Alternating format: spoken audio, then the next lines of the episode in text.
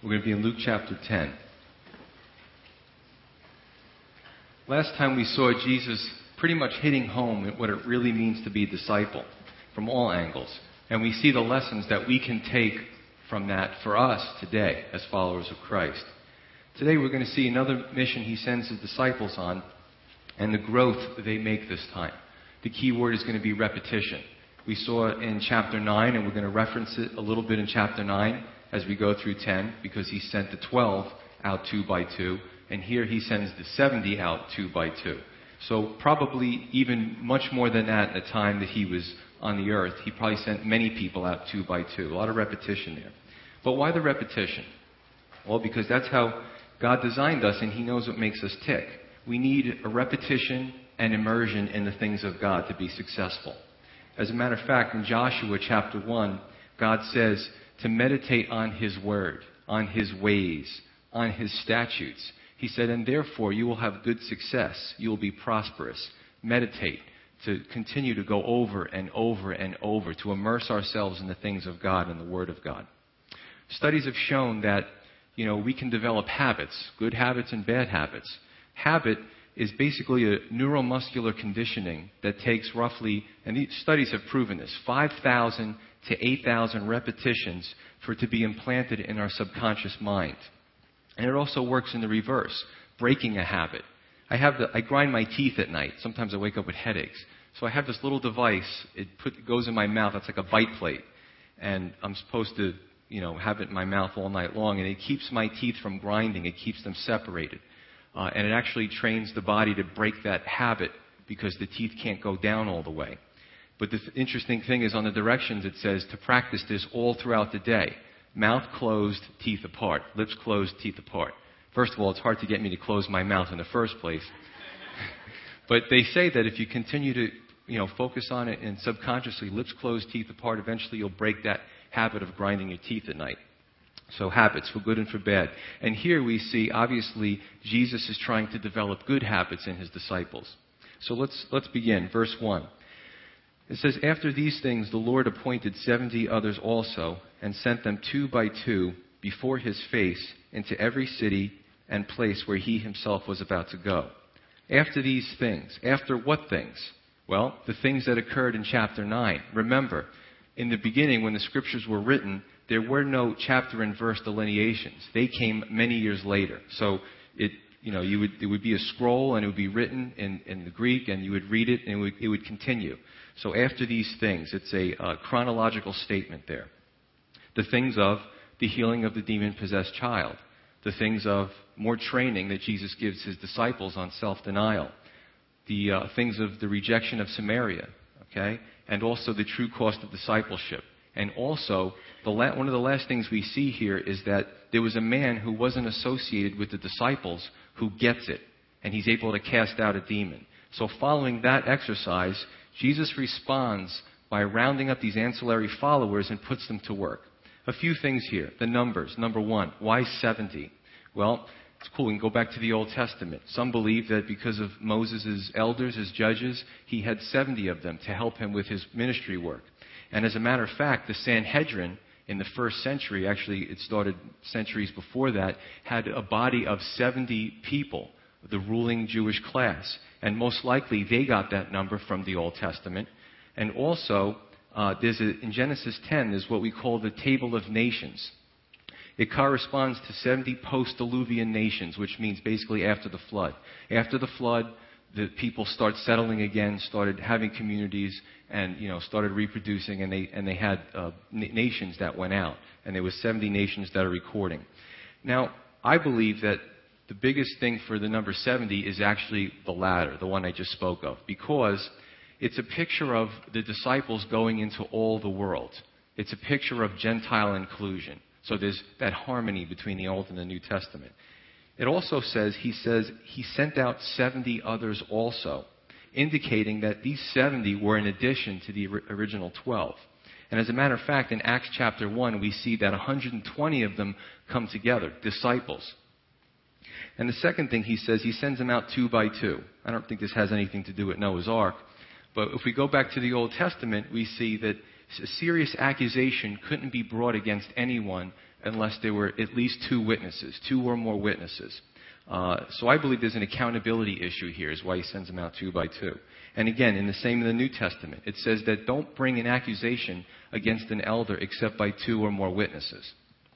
So peculiarities in the New Testament can often be traced to the Old Testament. I love the harmony of the Scripture, Old Testament and New Testament. That's why Calvary chapels are usually very comfortable for Jewish people to come in because they, we, we, we show the Old Testament foundation. I've actually given some CDs to people that I know who are Jewish, and they they love it. You know, they actually enjoy the message. But and that's also why I want to encourage you to come out on Wednesday nights. You know, start coming out on Wednesday nights because we're going to start hitting the Old Testament hard and seeing where our foundation is here. Verse 2. It says, Then he said to them, The harvest truly is great, but the laborers are few. Therefore, pray the Lord of the harvest to send out laborers into his harvest. So he likens being sold out for the Lord and doing his will with the harvesting of a field. I want to turn to John 4, 33 through 38. John 4, 33 through 38.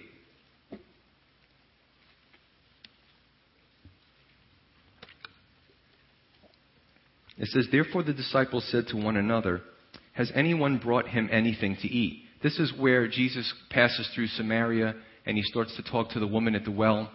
And the disciples, they, they go out and then they come back. And they want to know, did anybody bring the master some food? Did anybody think about it? Uh, but Jesus said to them, My food is to do the will of him who sent me and to finish his work. Do you not say, There are still four months and then comes the harvest? Behold, I say to you, lift up your eyes and look at the fields, for they are already white for harvest. And he who reaps receives wages and gathers fruit for eternal life, that both he who sows and he who reaps may rejoice together. For in this the saying is true one sows and another reaps. I sent you to reap for that which you have not labored. Others have labored, and you have entered into their labors. So in this situation, he likens this ripe crop. It's, it's white for the harvest. It was when, the, when certain crops would come up, they would bud, and as the, the fruit would come out, the, it would yield a, a white head. They would know that they would to come to with the sickle and, and uh, sickle it and reap that harvest and gather it up. So he likens here fertile hearts, people who are ready for a ripe crop. And he also says, you know, some people were already in the harvest. You know, they were doing the work, and you get to reap the rewards of those people who started it. And it's a picture of people. You talk to somebody, you plant a seed about the Lord, and you don't think you're getting anywhere. But after five, six, seven times, the eighth person comes and talks to them, and they're, they're ready to receive the Lord. And that's what this picture is. They're ready for it. God's laborers, those who don't just uh, listen, but they also do. In the book of James, he says, Don't just be a hearer of the word, be a doer also. Apply it. In Isaiah 6, God said, Who's going to go on this mission for us? Who shall we send? And Isaiah says, Send me, I'll go, Lord. You know, whatever you say, Lord, I will be obedient. Same thing with Ezekiel. Who will stand in the gap? The prophet Ezekiel stood in the gap for the Lord. There are very few laborers. It was true back then and it's true today. You know, you need servants to help in, in ministry in the church. And a lot of people's attitude is, ah, somebody else will do it. Someone else will pick it up. Well, if everybody had that attitude, then nobody would do it, right? But churches are filled with people who say they like to give a lot of suggestions, right? But they don't want to get involved. Well, hey, that's a good suggestion. Why don't you get involved? Well, no, I just have the gift of suggestion, you see. You know, I don't really want to do anything. I just want to suggest. So, Serving the church versus serving the Lord. You know, when you serve in ministry, you are serving the Lord. The Lord is not here physically in, in, in bodily flesh for us to do something for Him, but He wants us to carry on the work of ministry. That's what he is, He's asked us to do. Verse 3. It says, Jesus says, Go your way. Behold, I send you out as lambs among wolves. Now, how impossible is that? If you look at Psalm 23, the Psalm of the Divine Shepherd, in Psalm 23:5, he says, You have set a table before me in the presence of my enemies. This is a psalm of David. So picture David. In those days, his enemies weren't people who talked bad about him or made fun of him for being a devout Jew. His enemies had spears and arrows and chariots and, you know, they wanted to hurt him. So here's a picture of David eh, on a, sitting at a table, food prepared for, before him, his cup runs over, all his provisions are there, and his enemies are encamped all around him. And he can sit there and eat that meal without getting agita. Why? Because the Lord was backing him. The thing that separated him from his enemies was the Lord. He was, he was, the Lord was in a sense his force field, right? So I think of the term, I don't know if people still use this term, when the, when the mob was big, the mafia if, if there was somebody, you would say, hey, don't mess with him. He's backed or he's connected, you know, he's got the backing of the mob. So you don't mess with that guy. But here, in a good sense, we have the backing of the divine shepherd. If our Father is backing us, there is nothing that we can't do. And there's nothing that we should be afraid of because we have his backing, right? You mess with me, you mess with the chief shepherd. So, on the flip side, Matthew 10:16 says that we're to be as wise as serpents and gentle as doves. Uh, don't be foolish here. Don't tempt the Lord to keep you safe. I remember uh, years ago I was serving in a ministry. It was a food pantry ministry, and we would go out to all different areas and deliver groceries. And I remember, you know, being a police officer, I observe everything that I see for the most part. And we went in to supposedly deliver food to this woman's house, and there was three young men sitting on the couch, and they didn't do a really good job of hiding the needle and the tourniquet. You know, nobody else saw it, but I did. So I went back to the ministry leader and I said, listen, I understand if you want to help this woman, but uh, I don't think that, look, if these guys could buy drugs, then they could buy food. You know, I don't think we should go back there. And if you are going to go back there, don't send the women. Don't put the women into that situation. And he took my uh, advice very well. But we're to be wise as serpents. We're not supposed to go into ridiculously dangerous situations and then tempt the Lord to protect us. We're supposed to use our heads a little bit too. So, verse 4, he says, Carry neither money bag, sack, nor sandals, and greet no one along the road. Now, we're going to go back a lot. I'm going to, if you, you know, call to your memory uh, Luke chapter 9. So in Luke chapter 9, 3, there's similar instructions here. And he reiterates a little bit what he says to the 12. But he adds, don't greet anyone along the road. Now you might say that's kind of weird. You know, aren't they supposed to be friendly? Why wouldn't they greet anyone along the road? Well, there's a picture here of haste. There's no time to waste in this situation. And the mission is too important to stop on the side of the road and just be sidetracked and just have idle talk. As a matter of fact, it, it doesn't make sense until you actually even understand and study the culture at the time in those days, I mean, it wasn't like today. We're always running. We always got something to do. You know, as soon as we leave church, we got some, you know something else to do. But in that culture, people had plenty of time to meet each other along the road, you know, have a, a cordial greeting, and then just start talking. And they could talk half the day because there was no hurry in that society. So he's saying, don't greet anyone along the road. This is a mission, an important mission that I've sent you to do. A lot of people waste time when it comes to serving the Lord. God has called us to do certain things and we dilly dally. We know God has asked us to do something. We know He's given us gifts and He wants a return on that investment. He's asked us to do things and we just take our time. We dilly dally, we play around, we say, I'll get to it, and sometimes it never happens. But we have to focus.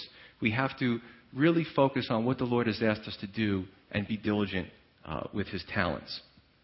So, doing the Lord's will also is an exercise in the Spirit. Just like I spoke about a few Sundays ago with prayer.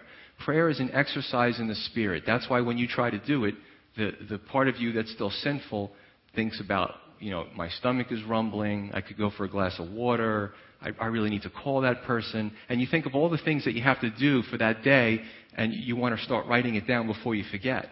And, you know, Satan will call to mind all the things that you need to do when you're trying to pray. It's the same thing with doing anything with the Lord. It's an exercise in the Spirit, and it really takes uh, focus and it takes diligence to complete that.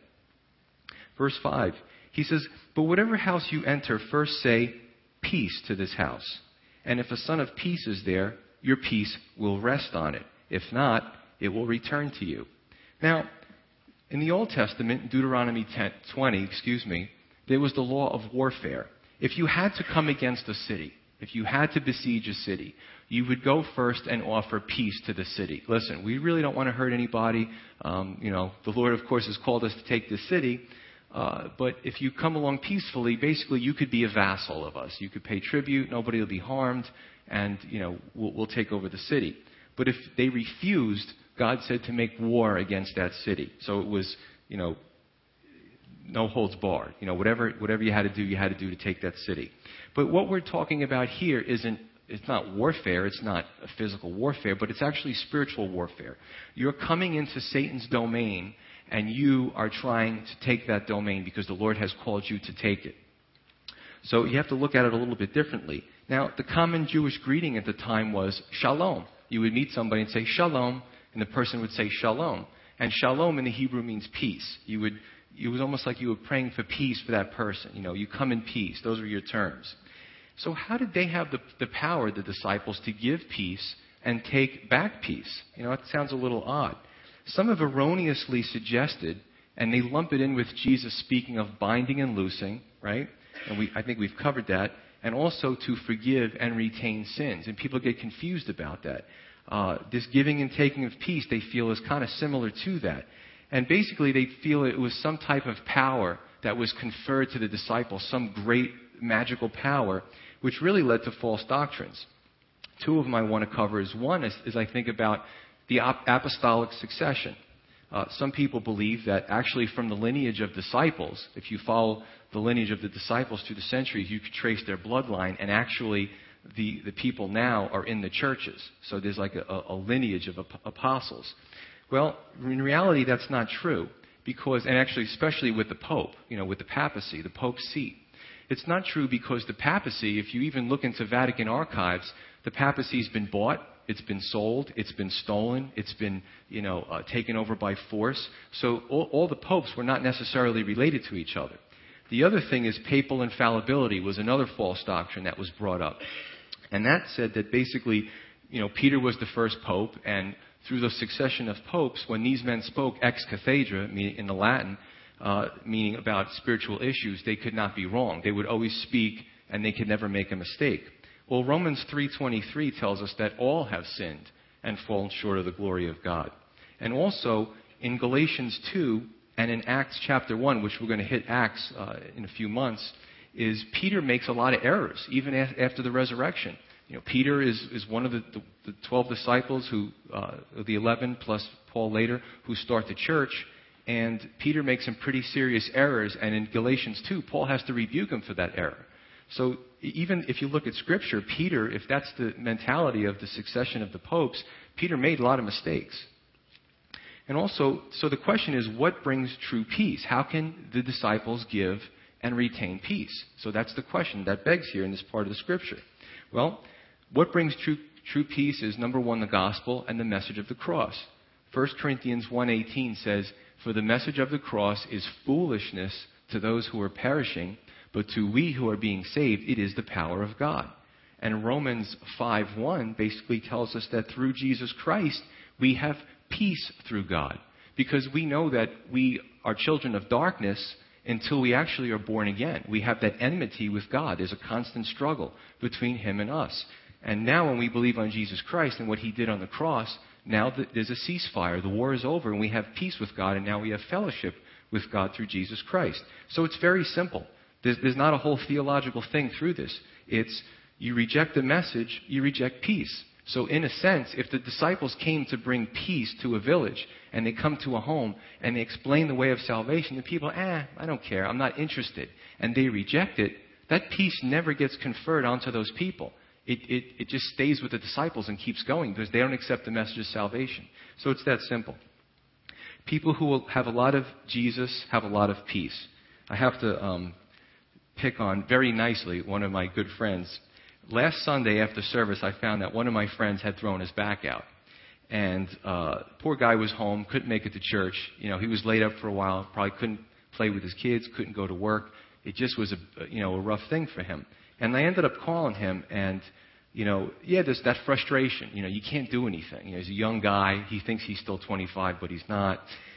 But, you know, he just was praising the Lord, and we had a great discussion about the Lord, and he's a genuine guy. But the thing is, no matter what goes wrong, the man still emulates Christ. You know, he looks past his physical circumstances, and he still exemplifies Christ. So, people who have a lot of Jesus have a lot of peace, regardless of the situation. And if you don't have peace, you know, uh, try Jesus. You know, try to check it out. But verse 7 it says this, and remain in the same house, eating and drinking such things as they give, for the laborer is worthy of his wages. Do not go from house to house. Whatever city you enter, and they receive you, eat such things that are set before you. Again, this is also a reiteration of Luke 9 4 that we covered a few Sundays back. But don't put on a, an air of false piety. Hey guys, you have an important job. The laborer is worthy of his wages. If these people want to support you, let them. As a matter of fact, 1 Corinthians 9:14, Paul says, "Even so the Lord has commanded that those who preach the gospel should live from the gospel." So it's, it's a way to make a, a, living. If that's what you just, is that the only thing that you do, you're doing something very important. You should be able to make a living like that. Now, in Paul's situation, he did not. He chose to continue to go back to his trade of tent making to support himself. And there were some reasons for that. He didn't want to stumble those people because in that time, there was a lot of traveling philosophers. And they would come by and they would make merchandise of the people. They would come through town and pretend that they had a word from God or they had this great philosophy that people had, and they would expect to, to make money off of it. They didn't care about those people. That wasn't their flock. And then when they were done in that city, they would move on to another city. And this is how they made their living. Again, not caring about any fruit from there, not caring about the people, but just trying to make money off the people. And Paul was just making sure that they knew when he went through those areas that he actually loved them and was doing it for their own good. He wasn't trying to make any money off of them. So Paul chose not to do that, but he does make a point here. And you know, some people have trouble with um, taking gifts. You know, if somebody feels obligated to do something for you, let them do it. If they, I mean, if they don't feel obligated, let them do it. If they're doing it out of love, accept the gift. Sometimes people have a hard time, you know, accepting gifts from people. It could be taken as an insult otherwise. And you know what? On that note, some people have a hard time accepting compliments. If somebody truly cares about you and they're trying to encourage you, accept the compliment. You know, don't say no, no, just say thank you, you know. But and then he goes he says he talks about going from house to house. Again, we talked about uh, when we were in chapter 9, Middle Eastern hospitality. Uh, it, w- it would have been an insult to go to somebody's house and then leave to go to somebody else's house for a few reasons. Number one, they might not feel worthy that you stay in their house. They might feel insulted that you left their house. And if you're going from house to house looking for better provisions, then you, you, you could definitely insult that village, and they might not want you to stay there. Verse 9. It says, And heal the sick who are there, and say to them, The kingdom of God has come near to you. Command to heal. He's commanding them to heal the sick. James 4:17 says that to him who knows to do good he, can, he has, has the ability. He knows to do good, and he doesn't do that. To him, it is sin. We keep thinking of the sins of commission. Don't commit adultery.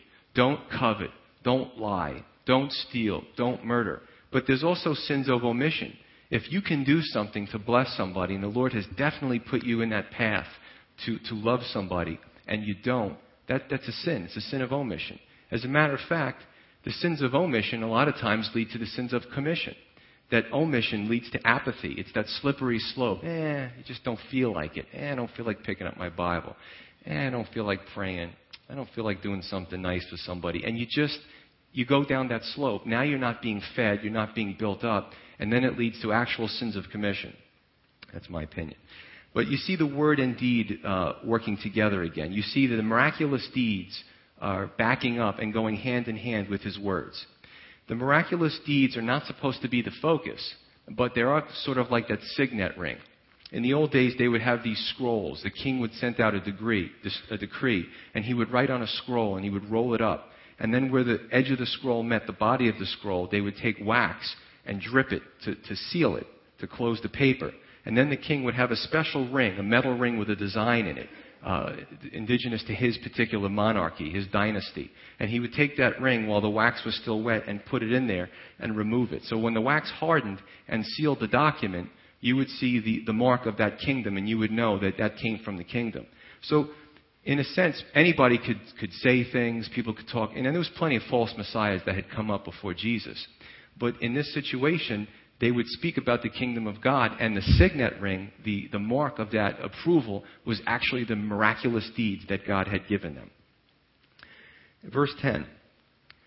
He says, But whatever city you enter and they do not receive you, go out into its streets and say, The very dust of your city which clings to us we wipe off against you.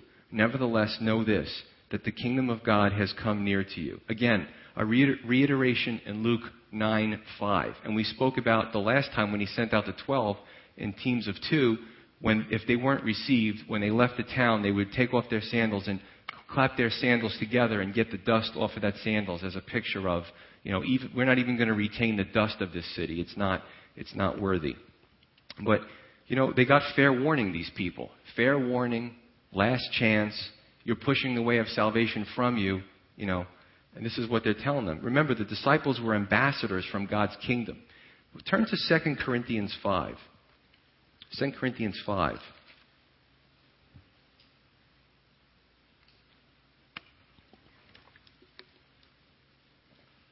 Starting in verse 18.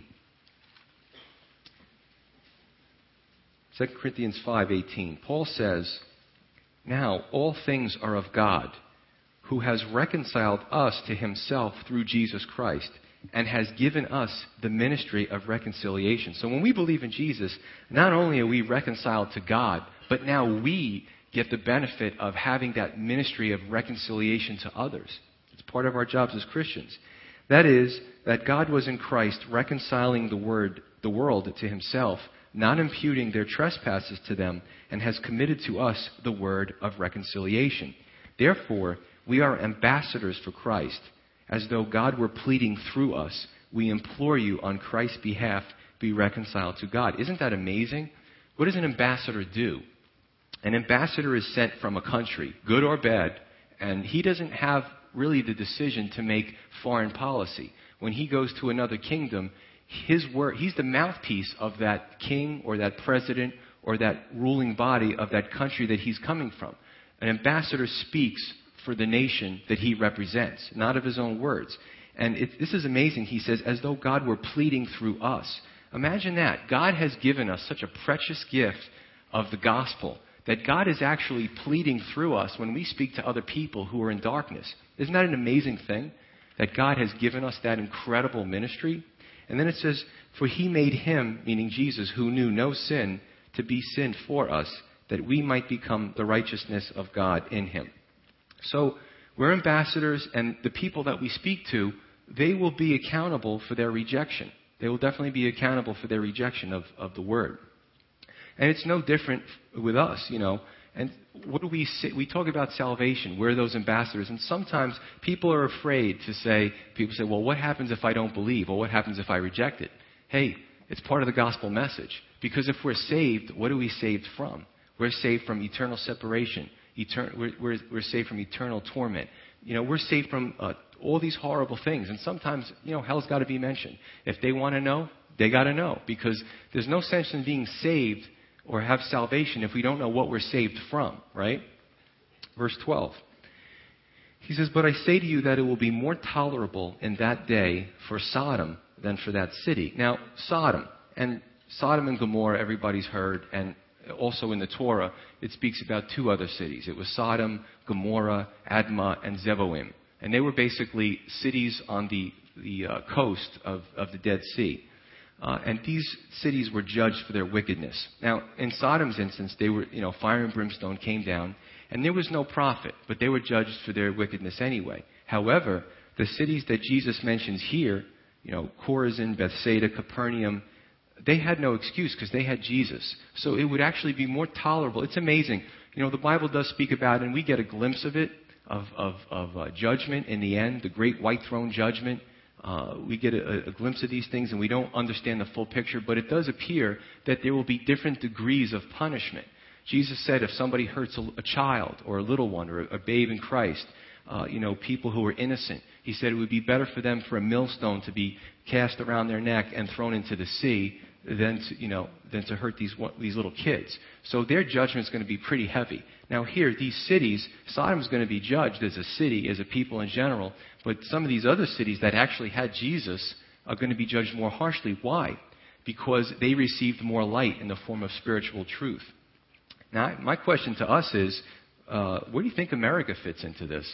You know, there's people who have, I guess, mitigating circumstances. If you live in a country where Christianity is illegal and you've never seen a Bible and you know you've never heard the gospel, there's some countries that go so far as to it's like a little game of cat and mouse on the border of like Iran or some of these really oppressive countries.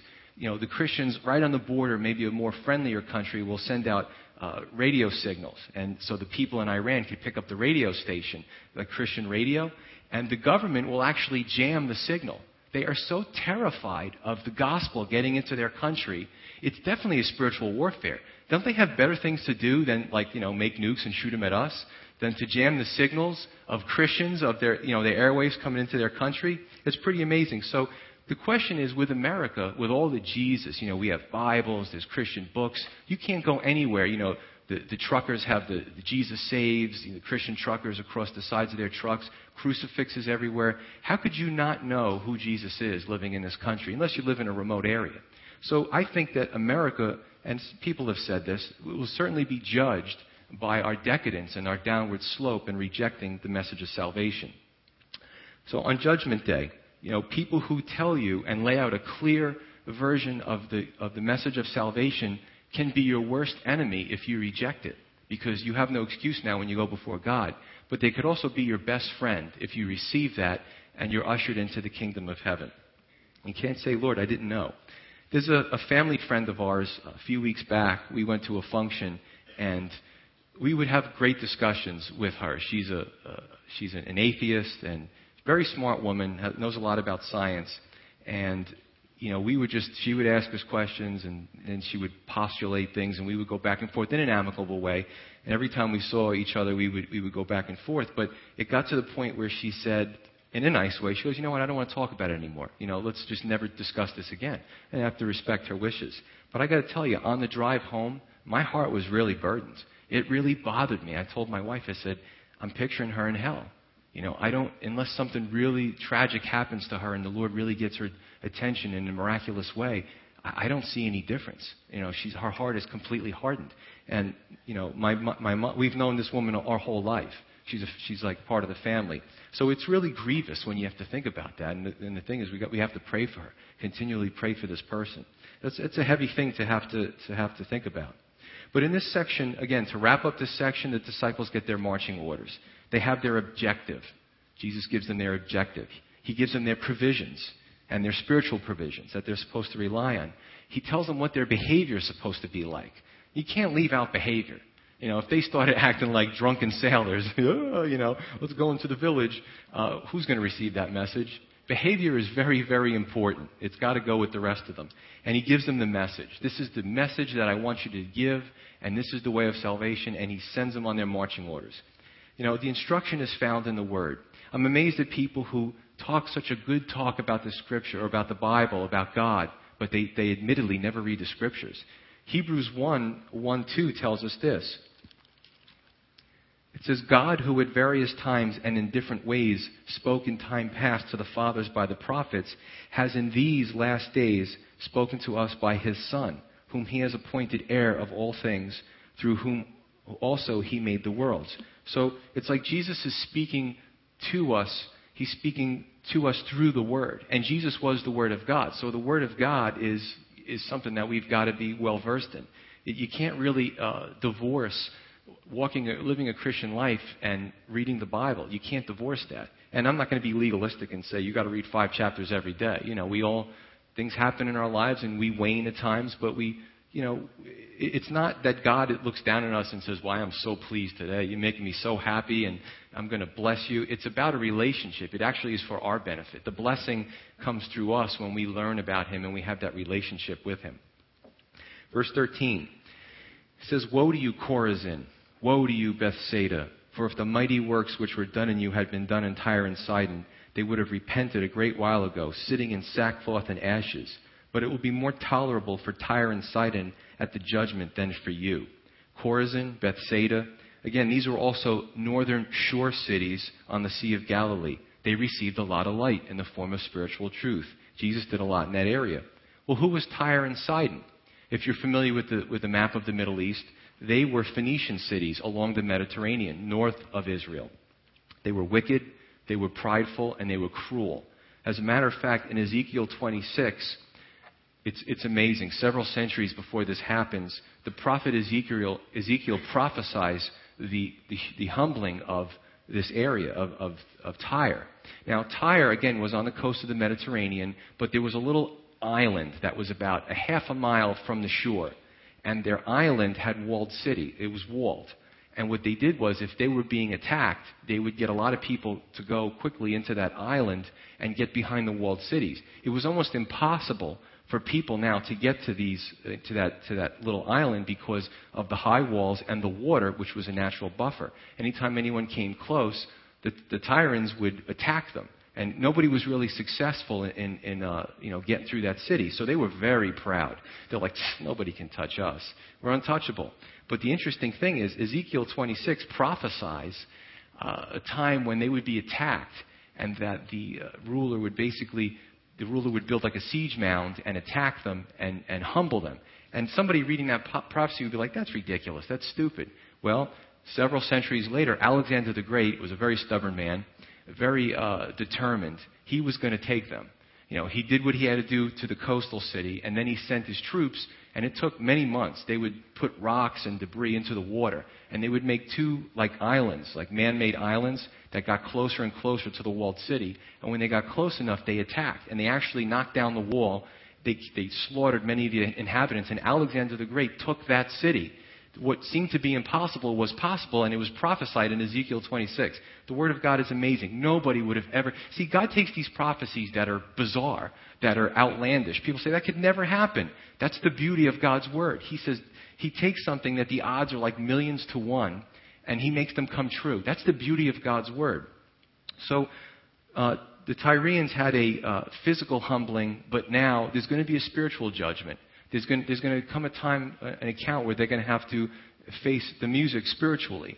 But it's also going to be easier for them in the judgment, again, than Chorazin, Bethsaida, and especially Capernaum, which seemed to be Jesus' home base for his ministry. So it's, it's pretty heavy there. Verse 15, it says, And you, Capernaum, who were exalted to heaven, will, will be thrust down to Hades. Now, some manuscripts, you know, have, I have the, the study Bible, which has all the manuscripts, but they basically, uh, there's just subtle nuances here and there. There's really, it's, it's, the harmony is there. It's not a big deal. But some manuscripts have this in a form of a question. Will you be, it's a question Jesus asked them, will you be exalted to heaven? So again, Capernaum was the home base. He did a lot of great things there, but they're going to face judgment for the rejection of Christ, their wholesale rejection of Him. Now, as much as God is loving, patient, merciful, and forgiving, He's also a God of judgment and He's also a God of punishment. And He, he can be both. He is both without any contradiction there. And basically, the, the part of Him that you, you see is determined, it's your choice determines the part of Him that you see. It determines where you're going to spend eternity. You decide which side you want to fall on. Do you want to fall on the side of a, a protective father you want to, do you want to fall on the side of a protective father who, who uh, is like a bear because somebody's attacking his children and he has to fight and he has to attack because he has to protect? Or do you want to fall on the side of a loving father in the time of peace? You come up to him and you crawl into his lap and say, Daddy, read me a bedtime story. You know, that's basically what we're looking at with God. And we determine the terms. Isn't that amazing? We get to set the terms of how we want to be involved with our Father in heaven. So it's our choice here. Verse 16 He who hears you hears me. He who rejects you rejects me. And he who rejects me rejects him who sent me. these, these disciples were a direct line to the Father. From the Father's lips to your ears via the disciples. They were that conduit line. Again, in this block, these guys are ambassadors, these disciples. How important of a job is that to be an ambassador? And we kind of kind of take that a little lightly sometimes, I believe. But think about Moses. Remember, Moses, the first time when the children of Israel said, We need water, God said, Strike the rock. And Moses struck the rock, and water gushed out and fed like over a million people in the desert. Amazing provision, right? That was a picture of Christ. The rock was struck the first time he was smitten for our sins. The second time the people said, We need water, living water, everlasting life, you know, the torrents of living water that Jesus spoke about. God said to Moses, Now this time, speak to the rock. And the children of Israel were grumbling and complaining. I can't believe all the time. You sent us here from Israel. We could have been drinking water and, you know, building mud bricks and the whole deal. And we need water. We're thirsty. And Moses got frustrated with them. He goes, You want water? I'll give you water. And he takes the staff and he hits the rock again. Water, you know, the torrents of water came out. And you think that was over? When it was all over, God said to Moses, Hey, psst, I got to talk to you. You were supposed to speak to the rock the second time. Now, what that signified was Jesus was already struck once. The second time is, you know, the, again, you have peace with God. There's the reconciliation. The second time, he was supposed to speak to the rock. Because after Jesus was struck and, and smitten for our sins, any time after that, we just speak to him. The lines of communication are over. So, what am I saying here? Moses, big time, misrepresented God. God's like, I wasn't angry with them. You know, you were angry with them, and you weren't supposed to strike the rock. So, when you're an ambassador for the Lord, man, that's a, we really need to hold that in a higher esteem. So, how do we represent God? And how much damage control must be done after somebody is a poor representation of God? And you see poor representations of God all the time. And sometimes you go to talk to somebody about the Lord, and they tell you about a family member who's done this and that and is a hypocrite. And you try to, you got to get through all the mud, you know, to get them the gospel message because they see this ambassador, ambassador as a poor ambassador. The, let's see, a few nights ago, see, three, three nights ago, it was my last night in on my, on my patrol tour. It was late. I was tired and I was cranky. And um, I got called to a 911 call. 911 call at such and such location. Oh, all these false 911 calls. We get them all the time. So I'm driving to the call. I get out, you know, smile, hello, go into the house. Well, apparently it wasn't false. It was a little family dispute and there was a teen involved. So I just handled it with compassion. I talked to the father and the mother and the teen, and I did some mediation, and everybody was happy when I left. So I said, uh, you know, have a nice day, folks, and God bless you. And as I was walking out, I heard somebody say, hey, aren't you the pastor? And I was like stunned. I turned around, and the father said that. And I'm thinking, I don't recognize this guy. You know, I would recognize one of you if I saw you there. So he's, he basically said, um, you know, we went there one Sunday, and, you know, his, there was an issue with a, uh, you know, somebody who was handicapped, and they were having trouble. Uh, and we, I guess we didn't, the seats, we didn't have the accommodations, but he enjoyed the service. So we got to talking, right? But what, I, what the point I'm trying to make is that, look, it was a remote area of town. He probably didn't know a lot of people because it was very, you know, your neighbor was like half a mile down the road. And, you know, if I would have been a jerk or an uncaring jerk, um, who would have known, you know? But the thing is, I, I, I try to overcome my own personal feelings at the time and just try to handle the call with compassion. Who am I? I'm a Christian. I'm a pastor, for heaven's sake, right? So the question is, what is our representation? You know, it would have been an awful thing if I would have been cranky and I would have let that come through, and he would have said, "Aren't you the pastor?" You know. So it all worked out well, but we always have to see wherever we go. It doesn't matter if we're at the pumps. It doesn't matter if we're at the supermarket. It doesn't matter where we are. We're ambassadors of Christ. See, we have a 24 7 job. We don't cease being ambassadors for Christ. And that's something that we have to realize and, and always ask ourselves what is our representation to Him?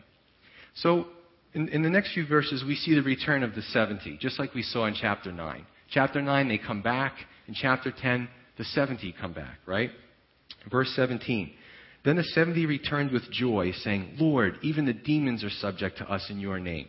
They were probably like totally excited. Lord, demons, you know, they, they listened to us. They were like so, you know, pumped up. In, in chapter 9, we saw the 12 had some trouble, um, or in, a few verses back, the 12 had some trouble, the 9 had some trouble. Here, these particular guys are giddy about it. You know, they're just really excited. And, and let me tell you what happened with me, and, and, and let me tell you my story. They're probably like bombarding him. Verse 18, it says, And he said to them, I saw Satan fall like lightning from heaven. Behold, I give you authority to trample on serpents and scorpions and over all the power of the enemy, and nothing by any means shall hurt you. Nevertheless, do not rejoice in this, that the spirits are subject to you, but rather rejoice because your names are written in heaven. Now, a little background. Verse, Revelation chapter 12 and Isaiah chapter 14 both speak about the rise and the fall of Satan. You know, what, what did he do? What was the reason why he was cast down? you know, he, he drew a third of the stars with him and he led the rebellion, all that kind of stuff. So we get a picture of who Satan is. So Satan is obviously real because it's all over the scripture, Old and New Testament. And he was cast down from God's presence because of pride and rebellion, like lightning.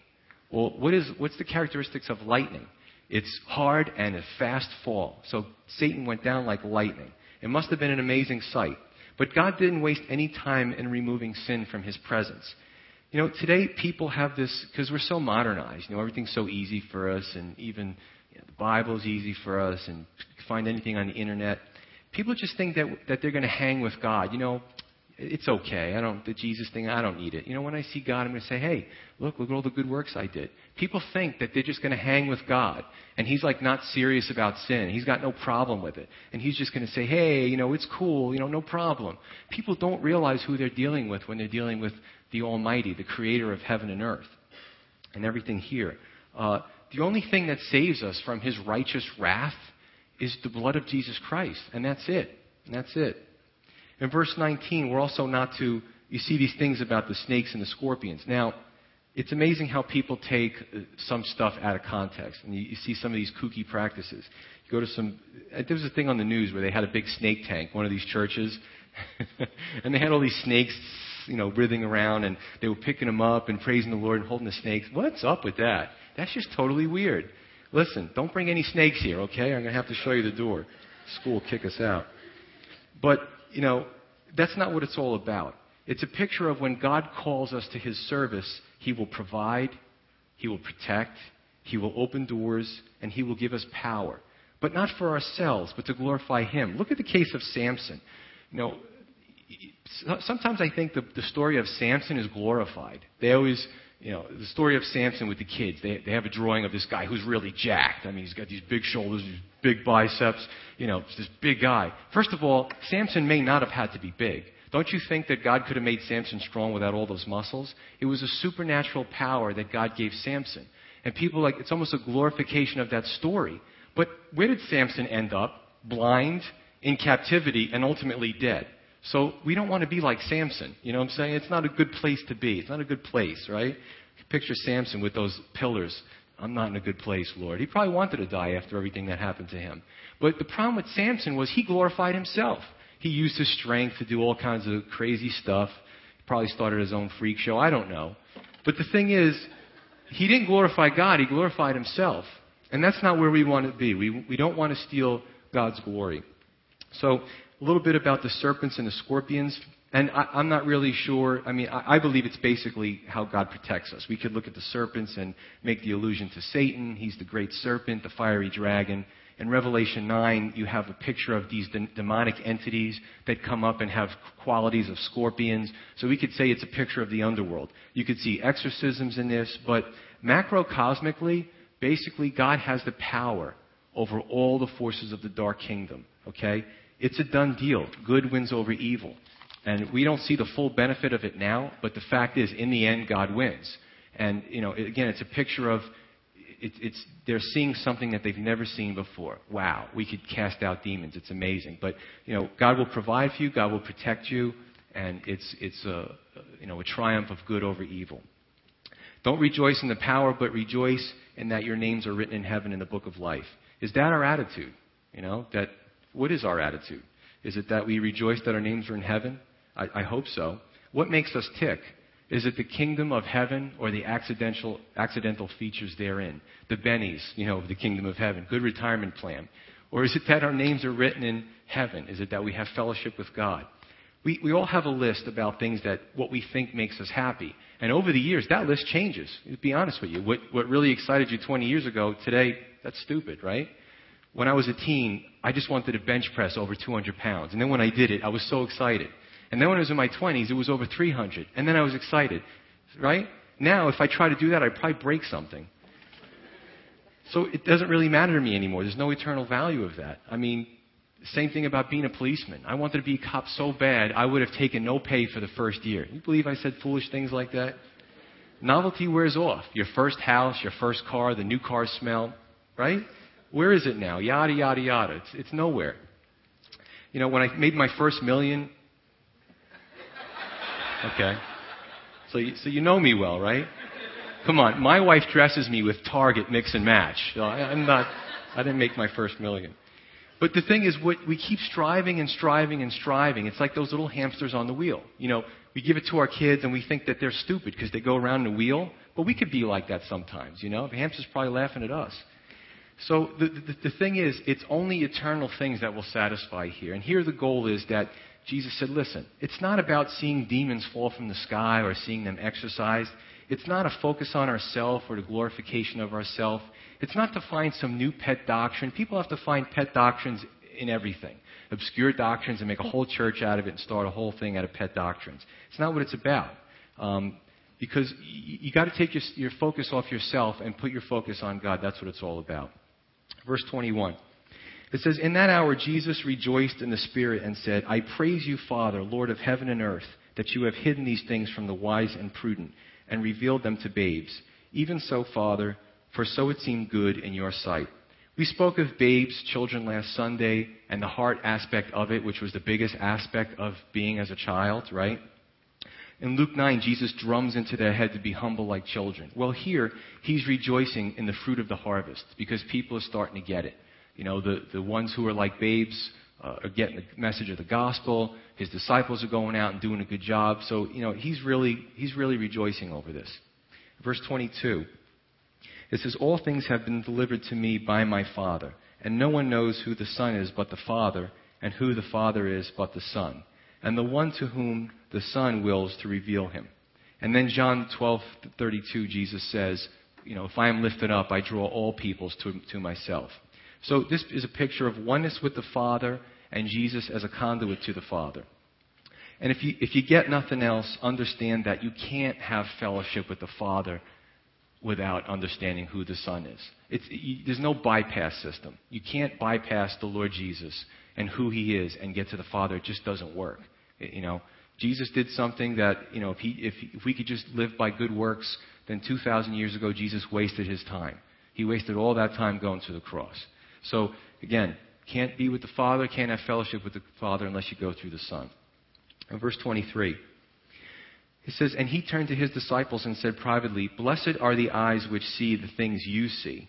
For I tell you that many prophets and kings have desired to see what you see and have not seen it, and to hear what you hear and have not heard it. If you're taking notes, 1 Peter 1, 10 through 12 really uh, exemplifies this. 1 Peter 1, 10 through 12.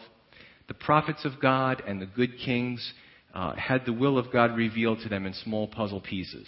And, you know, piece here, a corner there, an end here, all throughout the centuries. And it wasn't through, it wasn't until Jesus came and he revealed all those mysteries did it really, people start to see the full picture.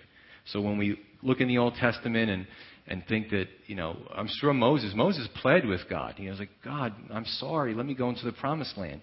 No, you, you struck the rock twice. You misrepresented me. Moses, if probably if he knew the whole picture, he probably would have said, I get it. I'm not going to go in, no problem. You know, it, it's, it's a done deal. But now we have the benefit of hindsight. We have the benefit of the, the scriptures sealed, all in harmony with each other, and the whole picture is revealed to us. So the disciples had a mission of repetition and reliance on his provisions. And for us, it translates to us into same thing, immersion and reliance, that repetition. They had a sense of urgency as the Lord was going to depart soon. What's our sense of urgency? That the Lord's going to come back soon. Same thing, a little bit different, but it's the same thing. You know, their focus was not on themselves, but to glorify Jesus, to rejoice in their salvation, and to disseminate the way of salvation. And you know what? It's the same for us. We, we need to rejoice that our names are written in heaven. We need to, you know, do what the Lord has called us to do and disseminate the way of salvation. So, you know, my hope is that we can learn from their experiences.